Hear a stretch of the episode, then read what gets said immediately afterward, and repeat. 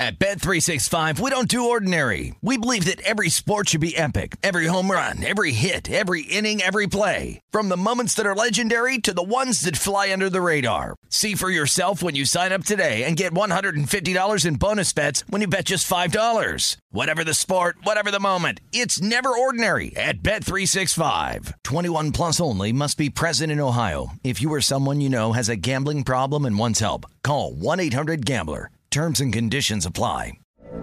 From BBC Radio 4, Britain's biggest paranormal podcast is going on a road trip. I thought in that moment, oh my God, we've summoned something from this board. This is Uncanny USA. He says, Somebody's in the house, and I screamed. Listen to Uncanny USA wherever you get your BBC podcasts, if you dare.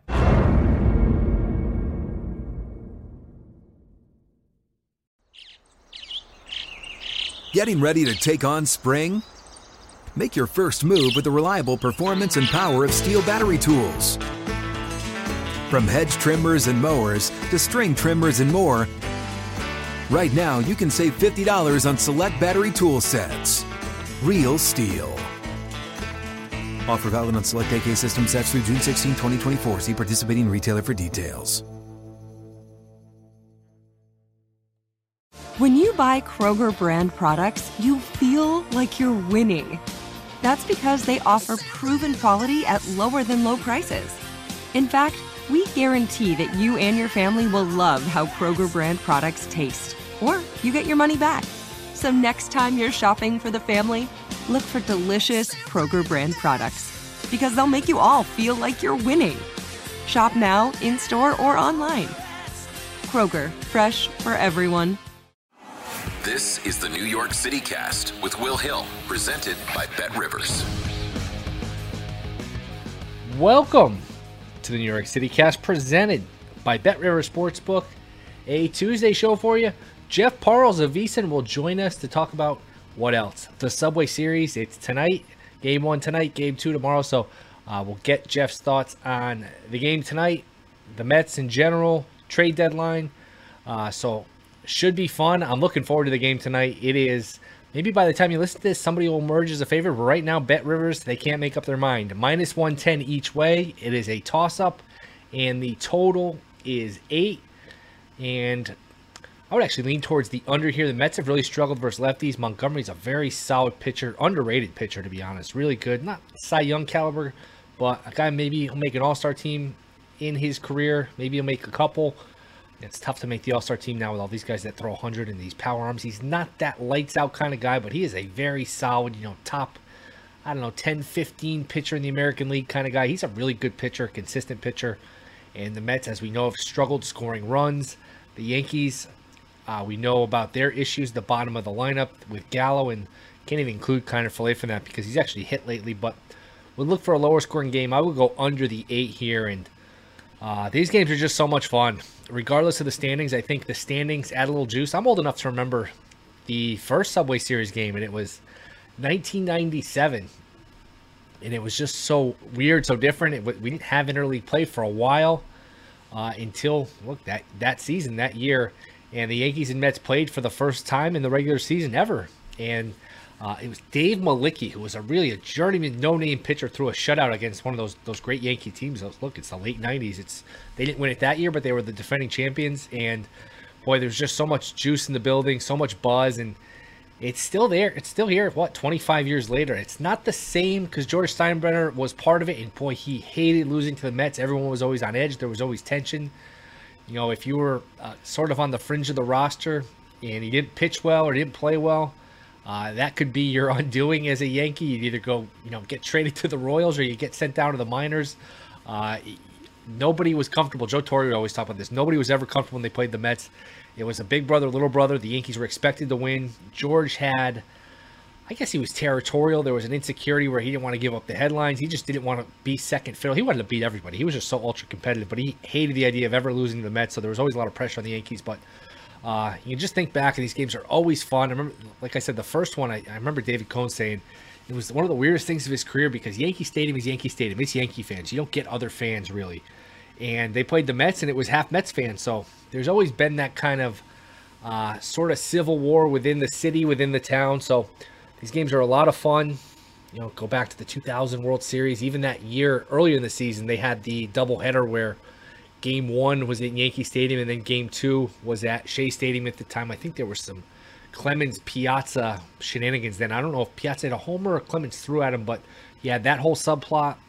Obviously, the Subway Series. You know, there's been times where uh, Rivera got actually knocked around by the Mets. I know Wright had, I believe, a couple of walk-off hits against Rivera in like 2010, and then again 2013, I think it was. So, look, uh, it's a lot of fun.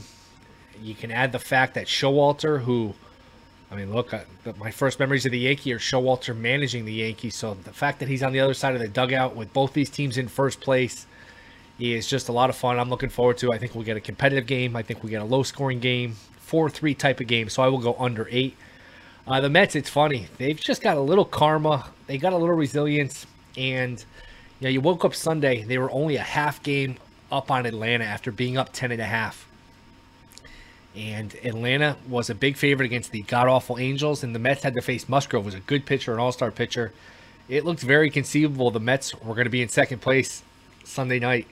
And it flipped. The Braves lost, the Mets won. And then the Mets get help again Monday night as the Braves blow a lead late. Bryson Stott has a big night for the Phillies, five RBIs. So that lead for the Mets is two full games, but three in the loss column. Remember, the loss column, the most important thing because you cannot make up another team's losses. Uh, it just it gives you a sense of the control of the race when you're three losses behind. The Braves need the Mets to lose three times just to start just to start from scratch here. That's the you know the significance of the loss column where you can talk about one and a half, two and a half, and it's two overall. The Mets have played a couple extra games here. Um, actually, the Braves have played a couple extra games here, but they've lost both of them. So when you need the other team to lose, it's out of your control. So the loss column was always the key you can make up wins just by playing extra games. You can't make up another team's losses. So that's the key when you're looking at these races. Lost column, and the Braves are three back in the lost column of the New York Mets. As that's a little breathing room when you go from a half a game, possibly to second place, to you know 48 hours later, and here you got you got three in the loss column. And the Braves have an interesting game. Uh, Spencer Strider, the stud rookie, favorite for rookie of the year, goes for Atlanta, but they are only minus 120 because they are seeing Aaron Nola for the Phillies, who's had a very underrated year, a very good year. Total seven and a half. I would actually look at the under in that game too. So, uh, look, if you can get this thing up to four or five in the loss, you'd feel great. I've said, you know, the past week or two, maybe even longer, that with how good Atlanta's playing, uh, this is just going to be a hard team to shake. We're looking at a series, a situation where, you know, th- these teams are going to be within a few games of each other the whole time.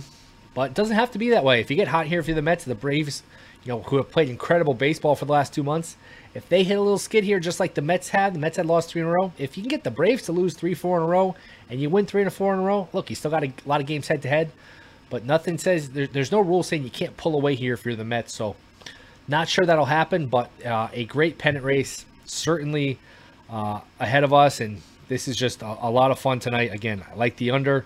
Mets really struggled uh, against left-handed pitching. Really struggled to hit. Uh, until Lindor, uh, I'm sorry, until Alonso came through with that big hit the other night. I mean, they were just they were getting no hit for a while. They have really struggled to score runs, and I, going back to that game Sunday night, second and third, nobody out. I don't know why he pitched to Alonso. Uh, you know, the Padres. I don't know why they did that. It made no sense why Melvin pitched to Alonso. They hang a breaking ball. He hits it a mile, and now the Mets uh, look up and three game lead in the loss column. As of now, minus 155 to win the division. So, uh, look, Mets in pretty good shape. They've had some resilience. They're resourceful. They're tough. I think Showalter brings a toughness to the team. So, uh, you know, looking forward to this game tonight. Should be a lot of fun. Wish we had two three game sets. It's only two. So, it's two games now and it's two games in the middle of August. I think they play August 21st and 22nd. So, uh, if you can win this one tonight, you got a favorable pitching matchup tomorrow with Scherzer, and it looks like Germán. There's been some whispers that the Yankees could scratch Germán and go with J.P. Sears. Uh, I'm not sure definitively that Germán's pitching, but that's the tentative pitching matchup is Germán against Scherzer, which obviously would be a big edge for the Mets. Mets would probably be minus a dollar seventy, maybe a dollar eighty tomorrow. You never make the Yankees too big of underdogs, and 180 might be a stretch. So maybe Mets are like minus 170 tomorrow, but that's a pretty significant pitching mismatch. And that would I think I'm trying to go back and look just top of my head. I, I can't think of a time the Yankees been a bigger underdog this year. You know, maybe early in the year when the books weren't sort of aware of how good this Yankee team was. And, you know, usually if the Yankees aren't going to be big underdogs usually anyway, but maybe they faced a big pitcher early in the year. As we know, the pitcher determines, you know, a big part of this line. And it's not like they faced, uh, you know, a lights out pitcher. Maybe they did early in the year, Robbie Ray, something like that. I, well, Ray's for Seattle now, and I don't, I don't think they faced him. Just, just thinking top of my head, that was the end of last year when Ray was um, in contention for Cy Young, pitcher for Toronto. So yeah, I think this would be the biggest underdog the Yankees have been tomorrow. Uh, tomorrow, just because you know they haven't faced that big time pitcher. They've been so good. I can't think of any time they've been more than like a plus 110, plus 120 underdog. Because look, the books are trying to balance the action. If you make them plus 140, plus 150, you know you're going to get a lot of people betting the Yankees, and you know the numbers wouldn't suggest they'd be that big of an underdog to anybody. So. Uh, but bottom line is Mets are in good shape here. If they can get this one today, you feel like you can get it tomorrow, and hopefully open up some breathing room here. Uh, if you're the Mets for the Yankees, we know it's just tinkering with the roster. Uh, we'll see what they do with the deadline, getting a reliever, possibly getting a bat. Uh, Castillo, that's the question. You know, if you're the Yankees, do you want a left-handed bat or do you want Castillo? Probably not going to get both. I think they'll absolutely get a reliever. They absolutely need a reliever. King was one of the best setup men in baseball. With him being down, that's a big hole, a big gap to fill. Uh, with the Yankees now, it's just would you rather have Castillo or would you rather have a guy like Benintendi? I think a lot of that is a question we can't answer because we don't know the severity of Severino. Severino's uh, is, is, shut down for a couple of weeks. They've been very coy, very, um, you know, la- I, I shouldn't say they haven't because they haven't lied about it. They just haven't given a lot of information here um, about Severino's injury. He's out with a lat injury. He had an MRI, and they just didn't disclose a lot of it. So uh, for the Mets, it's definitely another bat, a power guy. Brandon Drury, who's a former Met and a former Yankee, hit his 19th home run for the Reds. He's had an incredible year, great year, career season. Could somebody somebody like him come here and play third base for the Mets? Maybe JD Martinez if the Red Sox decide to sell. Uh, the Mets obviously are going to need a bat, and they're going to need a reliever. Everyone needs relievers this time of the year. But the Mets look to get that eighth inning squared away as Diaz has just been incredible for the Mets. Uh, you know, I don't know if you still trust him in a big game in a playoff spot. We'll see that. We'll we'll see. You know when it comes. If Mets fans still trust Diaz, I don't know that they'll trust him until they see him do it in October. But uh, both teams are obviously going to look to make a move, probably a couple moves here before the deadline. Before we get to Jeff Parles, uh, the news yesterday: Durant and the Celtics could be, um, you know, a match. Not shocking. Honestly, as somebody who's rooting for him to stay with the Nets, Durant to stay with the Nets, this is the first deal where I'm like, eh, that actually makes some sense. And that kind of makes me nervous as somebody who wants him to stay with the Nets because Brown, I think, is the best young player that's even been rumored in any of these deals. Now, I'm not sure who said no. I think the deal was room uh, was uh, Brown, White, in a first rounder and I guess the Nets said no. There's talk if the Celtics would even do that because they don't want to break up their team. They were close last year. You could go either way with that. To me, if I'm the Nets, I need way more than that. Not way more, but significant draft capital. Plus, I'm asking for smart. And I want Robert Williams probably. I have no interest in Derrick White. He's a role player, he's a bench player. Derrick White does nothing for me. No, thank you. I want Robert Williams. That's probably a deal breaker for the Celtics. So, still a long way to go. Windhorst said those talks happened, but they're not recent, they're not active he was saying, you know, I don't know if he gave a time frame, a week, 10 days ago, two weeks ago, that kind of thing, where an offer was made, but nothing is imminent, nothing is active. So that's one where if you're going to include Brown, a bunch of draft capital, and either Smart or Robert Williams, that could actually get done. But I still am of the belief that the Nets are just going to bring Durant back uh, to camp, run it back, figure out why he's upset, try to iron out. That's probably their best bet. And here's the other thing if I'm the Nets, I already made one god awful trade with the Celtics nine years ago. Wow, that's nine years ago already. Uh, yeah, that was what 2012. I think it was 2013. with the Pierce Garnett trade, which was really just a fleece, and it took the Nets forever to recover from. I'm not going to get fleeced by him again and give you turn around and give you Durant. I took all this time to recover, get back on my feet, build a, a title contender. Now I'm going to turn around and I'm going to trade you Durant again, and I'm going to let you fleece me again.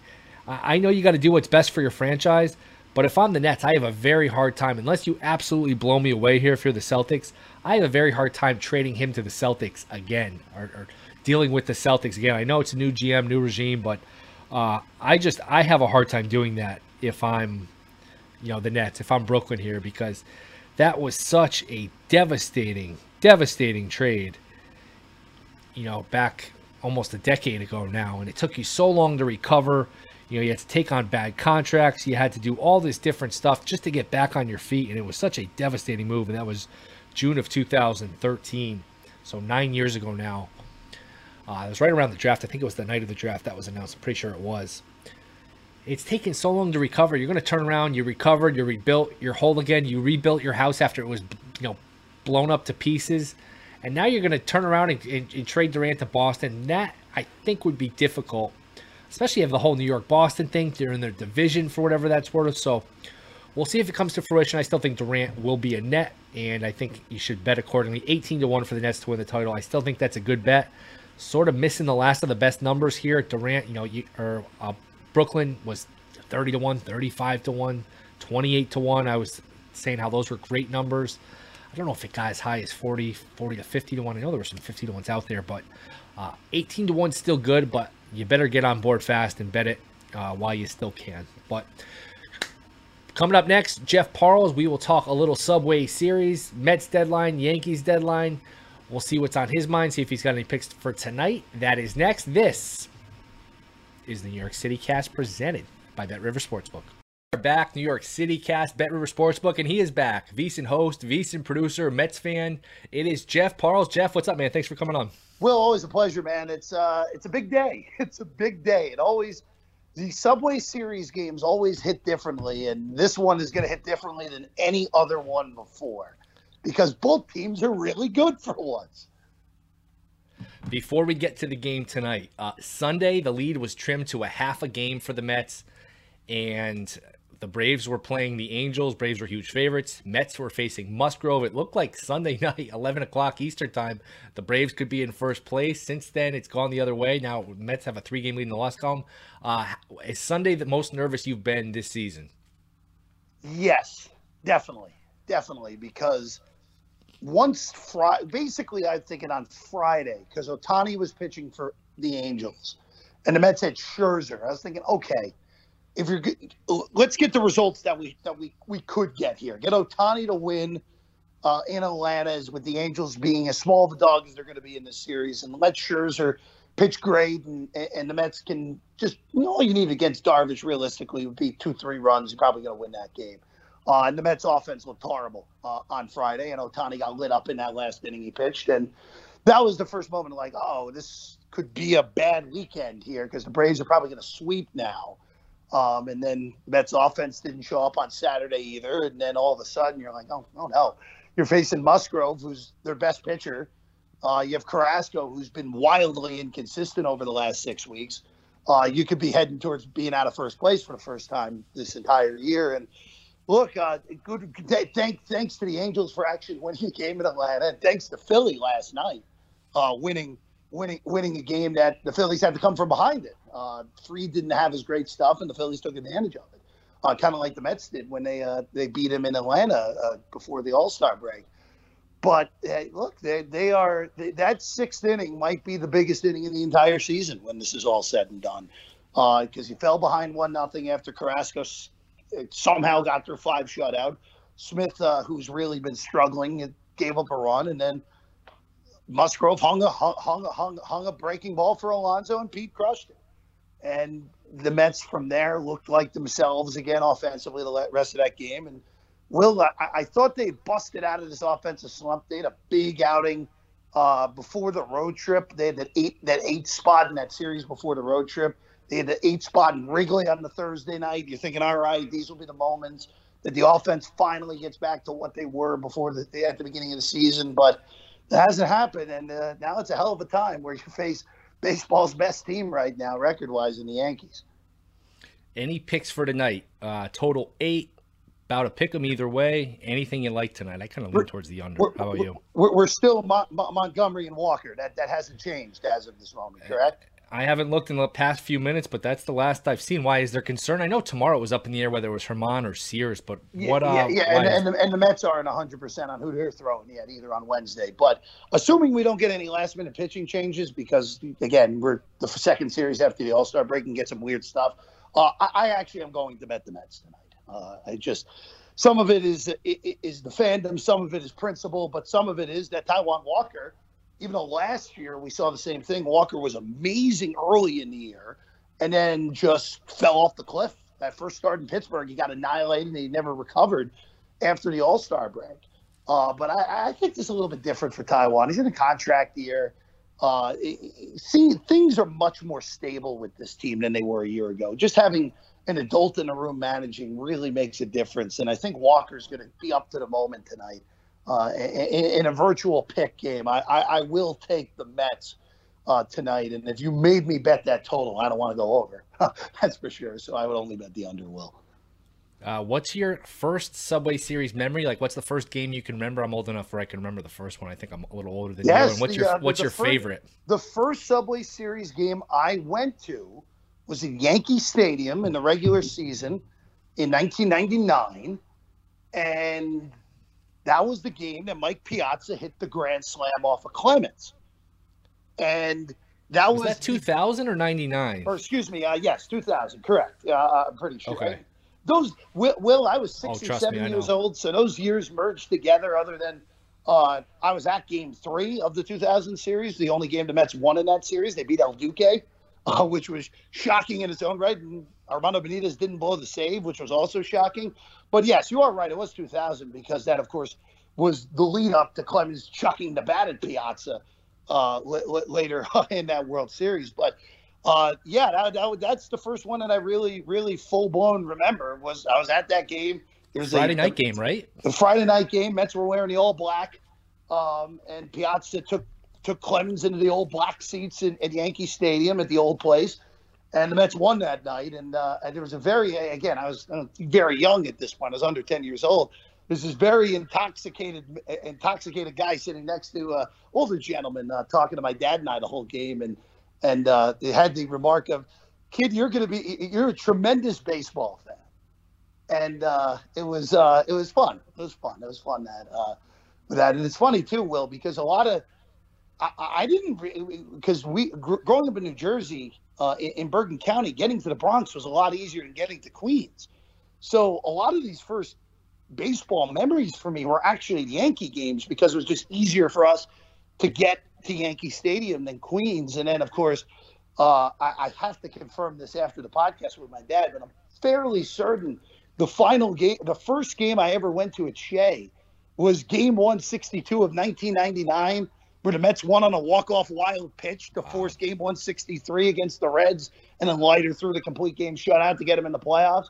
Uh, but yeah, no, the, the first the first Subway Series game I went to between the teams was at Yankee Stadium, and then of course uh, Game Three of the uh, of the 2000 series. I was I was at that one and and uh, NSYNC sang the national anthem that night. So there you go.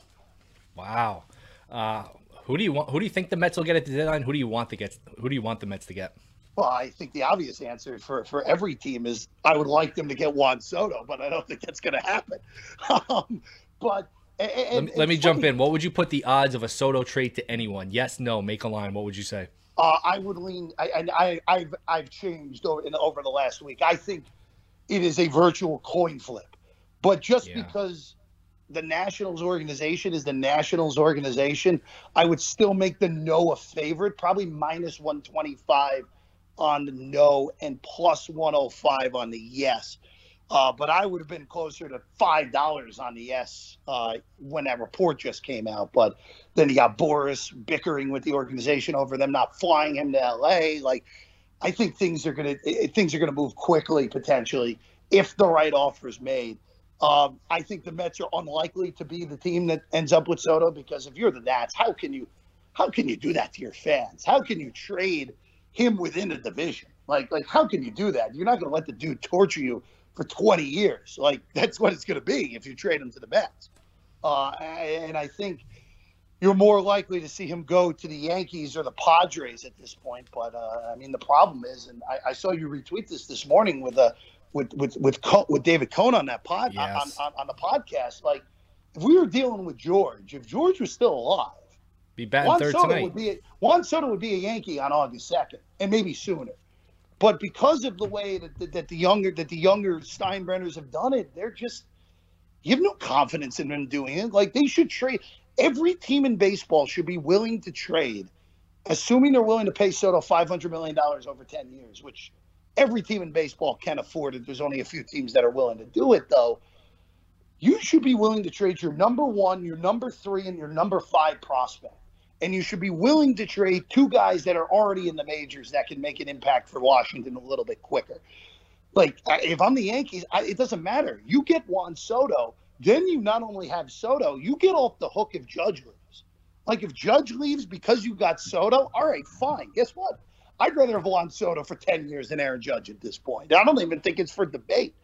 So look, at this point, Will, the Padres and the Yankees make the most sense to me because I have a hard time seeing Soto wanting to play the rest of his career in St. Louis, which would be which is the team that I think actually could do the best package altogether. But if you're Soto, wouldn't you want to play either in New York or Southern California at this point? So the Yankees and the and the Padres are the two spots that I think are most likely. And if he goes to the Padres, that really throws a wrench into National League related things and if he goes to the Yankees, then the Yankees immediately become the, fa- the, the favorite to win the World Series, and they should be favored over Houston at that point if they get Soto. Yeah, I still lean towards him not being traded, similar to Durant, where it's so complicated. He's worth so much that it's just it's hard to orchestrate a deal, especially in season. You know, maybe for the Nats, you wait to the winter and find a deal where you know you bring more teams into the mix because they're not out of the race. Uh, we'll see. I think I got you sidetracked though. Your your Mets wish list is what? Would you like? Oh, the no, rumors I, yesterday. That's a pretty good diatribe there, uh, Will, to go to Soto. Who, who might? Who? Let's face it. If Soto gets traded, Soto's the best the best guy to get traded at the deadline ever, basically. Yeah. Uh, if that happens, uh, with with the age in inclusion, you could argue honestly. Last year, Scherzer might might might have that uh, have that uh, moniker right now. Uh, so the Nats could go back to back years with with doing that sort of thing. Uh, like, like we talked about this a few weeks ago. They need bullpen help. Will they really need to, to, to build that bridge to Diaz out better? That's the big issue right now. They just are not. They just are not not not ready uh, to realistically win a World Series with that bridge right now that they have to Diaz. They can win with Diaz. Diaz is the best Mets closer that they basically have ever had at this point in the regular season. Um, I know Benitez had had some years like this where he's virtually unhittable, but nothing like what Edwin Diaz is doing, where he's basically striking out two batters an inning right now. But relief help is the, is the biggest thing. I'm not sure exactly who to pinpoint there, but there's always guys that seemingly are available relief wise. Uh, and hitter wise, I would like Josh Bell. I, I think Josh Bell seems to be the best of the DH options that are out there. Nelson Cruz doesn't really excite me. Uh, but but but Josh Bell would be a good piece, and then the other one just going north on the Beltway. If they could somehow get Trey Mancini from Baltimore, that would be a humongous win as well. Because Mancini can play multiple positions. He could DH him. Uh, he's a great clubhouse guy, um, and, and he's a right-handed bat. That the Mets really do need an extra right-handed, consistent bat in that lineup. They just need a consistent bat. Period. It doesn't matter if it's right left, right or left. But a big right-handed bat like Mancini would really help things uh, for them. So Mancini and Bell are the two guys that I would pinpoint, assuming Soto's not obtainable. Those are the two guys that I would really like to see them get offensively. And they don't really need a starting pitcher. I mean, they're getting DeGrom no. back. They still have good starting depth. I would not break the bank to go get Luis Castillo. I wouldn't do that. No, Mets don't need him. Um, the two names I thought of that you didn't mention, I was surprised you didn't mention Drury, uh, JD Martinez, and that leads me to my next question. And you can talk about those two guys if you want. Do you think the Red Sox will be sellers here? Brandon Drury would be kind of funny because the Mets had Drury last year. Had a good Yankees year. had him too.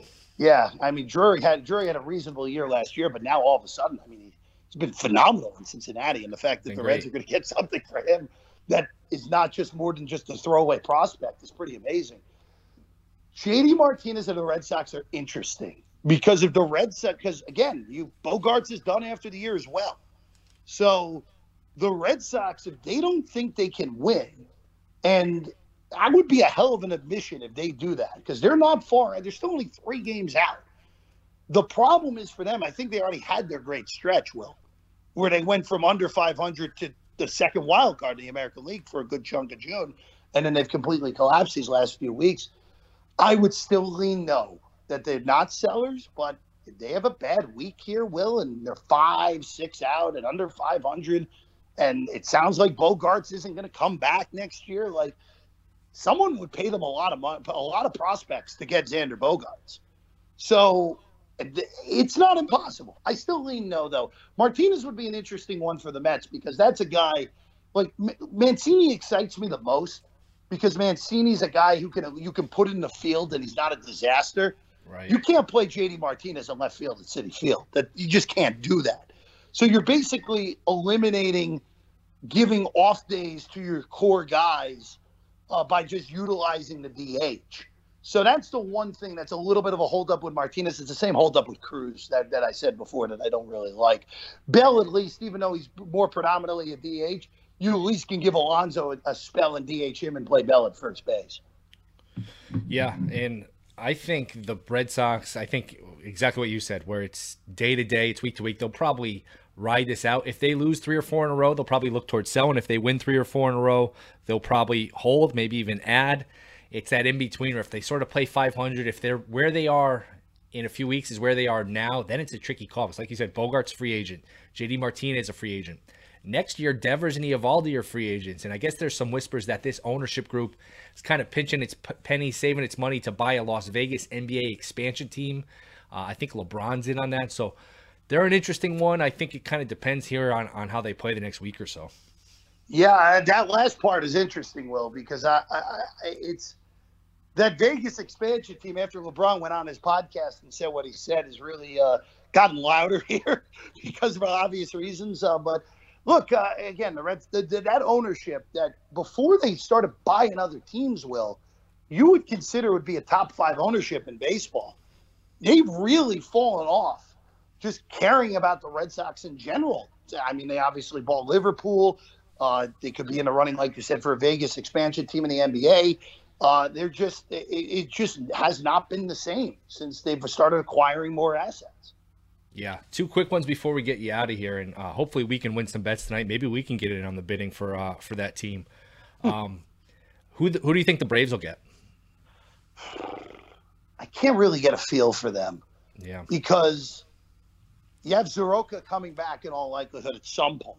We don't know. Where's when. he been? How long? I know he tore his ACL, then he tore it again, but it seems like it's been forever. The Achilles, the Achilles, will not the ACL. Yeah. It was the Achilles that went. It was he had the Gilly Alexander injury. Um, but I look I, for them. I, losing Duvall is a big deal. Yeah, losing Duvall is a big deal because that's a, a veteran guy you plop in the lineup every day, and you know Adam Duvall is going to come up with a big hit probably once a week for you. And they, they kind of need a guy like that. I mean, remember last year, uh, if the Mets didn't freaking decide that to, to, to, throw Jerad Eickhoff in a game in that five game series, you might have ended up with the Mets almost pushing Atlanta out of the race, and history's different. Then. Yeah. Um, but you, it, I don't know. Like last year, there were so many, and there's always guys like Pederson and Soler and Duvall, like they got last year at the trade deadline. There'd probably be moves like that. I don't see them doing anything big. The one big advantage that Atlanta has over really the rest of baseball at this point is their bullpen is awesome. And they don't really need to go out and get bullpen pieces. Where basically everyone else in that NL race, other than the Dodgers, realistically, has to go out and get bullpen pieces. So, one thing that's usually pretty hard to get at the trade deadline is not an issue for Atlanta. So that it'll be interesting to see what they do. I would imagine they'll do. Uh, that's a that's a very competent front office down there, obviously. So I, I would anticipate they'll make a collection of small moves that don't really move the needle. But then after you get them in a group like you did last year with the three big ones last year, the deadline with Soler, Pederson, and Duvall, they end up being critical pieces to your World Series or playoff. Uh, last one before we get you out of here. Uh, National League MVP Goldschmidt. You know, so much has been talked about the AL MVP. The NL, it's Goldschmidt now minus 150 at Bet Rivers. If you're looking to fade Goldschmidt, whether it's you know think people hold the vaccine against him, you think he'll get uh, you know hurt, a slump, anything. Remember last year, Tatis was a huge favorite and didn't end up winning it and didn't even finish second. Uh, is there anyone Machado seven to one, Freeman seventy one, Riley's down to eleven to one? I, I thought that was a good price the other day, like 15 to 1. It was way up there before that. You know, Alonso's 20 to 1, Betts 13 to 1. If you're looking to fade uh, Goldschmidt MVP, who would you look to back? So I, I th- this is a conversation that I uh, that is if I was in terrestrial radio right now, Will, I'm sure there would be people that that would be going after me for my for my for my opinion on this. If the Cardinals get swept in Toronto and tailspin, I don't care how good Goldschmidt's numbers are. You have to look long and hard at voting for him if a Toronto sweep causes a big losing streak and hurts the Cardinals in the end. Um, because again, not doing everything humanly possible to win every single game on the schedule by doing this. I under, I understand. I understand that again. In the end, it is technically his choice, but the Cardinals are in dead are, are in a big time race with the Brewers, and you're telling me two games can't make the difference in that race? They absolutely can. So I, if people hold that against him, especially if the Cardinals tailspin and miss the playoffs, I have no issue with that. Absolutely no issue with that. The problem is, Will, I don't know who the right the right answer to your question is, because Machado would be the one that I would gravitate towards because the Padres get hot and somehow end up in the four slot instead of the five slot, it's going to be because either A, Machado went back to the MVP uh, look that he had early in the year before the ankle injury in Colorado, or B, Nando comes off the IL and Fernando Tatis plays at an MVP level for a little less than two months. And you're not going to give a guy an MVP for playing less than two months. So you're obviously Tatis can't be the answer here. Uh, Alonso's probably out unless if he gets really hot and has a Cespedes like run. Uh, the Dodgers are going to split votes with each other. So that kind of just leaves by by the process of elimination, doesn't kind of just leave Austin Riley. But the problem with that is if Atlanta doesn't win the division, I don't think Riley Riley is always a guy who seemingly does not get enough respect for how good the guy is. So I, I guess that leaves me with Riley. But again, you're kind of running thin on options here in this National League MVP race. Yeah, I, I totally agree. Boy, it's you know Goldschmidt. Obviously, he's the rightful favorite, but I just don't know about that price. I would certainly. It's looking, too steep. Well. Yeah, I agree. I agree. Jeff, appreciate it, man. Good luck tonight. Degrom pitches what tonight? Degrom pitches tomorrow, tomorrow, right? oh, yeah, that's one last one. I know I said last one, but if he's here, here's what I don't understand. I should have yeah. talked about this in the open. If he's going to throw 70 pitches in a rehab game, why not just give him a Met uniform, put him out in the Mountain Citi Field, have him throw 70 pitches for the Mets? That's what I don't understand. Yeah, I, am a little bit surprised by that, but they've been so cautious this whole oh man, and and look, I, I mean, if you, I think you, the Mets are kind of with the way that the contract situation is, where we all assume he's going to opt out, and if he opts out, he very easily could leave as long as he doesn't go to Atlanta. I don't really. If he leaves, I'll be up, I'll be sad, but I won't be like angry if he goes anywhere but Atlanta or the Yankees, basically. Um, but yeah, I, I kind of agree with you, but I think you just got to follow whatever he wants at this point because you realize, all right, well, we we would love to have this guy back and not have to uh, not not have to deal with facing him, even though again he's 35 years old with significant injury history at this point. Yeah, it's amazing. A, a couple weeks before the season starts, you know what? He's going to be shut down for a month, and we knew then. Hey, All Star break probably later, and here we are. I mean, pretty soon it's August first, and look, I, I know you keep saying he's right around the corner, but eventually you got to kind of put he's the uniform pitch, on Will. and actually pitch. Got to pitch. He's got to pitch, and and look, Will this this Mets team is really good, uh, despite all the panic from from every Met fan on Twitter over the weekend and the weeks leading up to this this Subway Series. This is a really good Mets team. But in order for the Mets to realistically have a chance to win the World Series, they need both DeGrom and Scherzer there for the playoffs. They need them both. And if they have them both, I'll take my chances against any team in baseball over any length of series because in a five game series, I know I'm going to have the two of them for three starts at least. And in a seven game series, I know I'm going to have those guys for at least four. I'll take my chances that those guys go undefeated in their starts in every single playoff series the Mets have. Totally with you, Jeff. Appreciate you coming on. Let everyone know uh, where they can find you. What do you have to promote? Yeah, I, am hosting a numbers game this week. Uh, again, Gil, uh, Gil, uh, Gil continues his vacation, so uh, Will, you'll be with me on Thursday morning for a segment yet again. So that's 10 o'clock Eastern time on VSIN and VSIN.com, and then uh, uh, hosting primetime action as well this week. That's 7 o'clock Eastern. So I've been doing double duty uh, these last two weeks and uh, getting my reps uh, uh, over on the old network. Jeff, appreciate it, man. We'll do it again soon. Thank you. Thank you, Will. All right. Thank you for listening. Thank you to Jeff Parles. We will be back tomorrow. Enjoy the game. This is the New York City cast presented by Bet River Sportsbook. Bet River Sportsbook is offering new customers a deposit match up to $250 when you sign up today. In addition to their welcome bonus, Bet Rivers has daily and ongoing promotions that can provide extra value. Download the Bet Rivers app or go to betrivers.com today to sign up. Must be 21 or older, available in New York only. Void where prohibited. Gambling problem? Call 877 8 HOPE NY or text HOPE NY.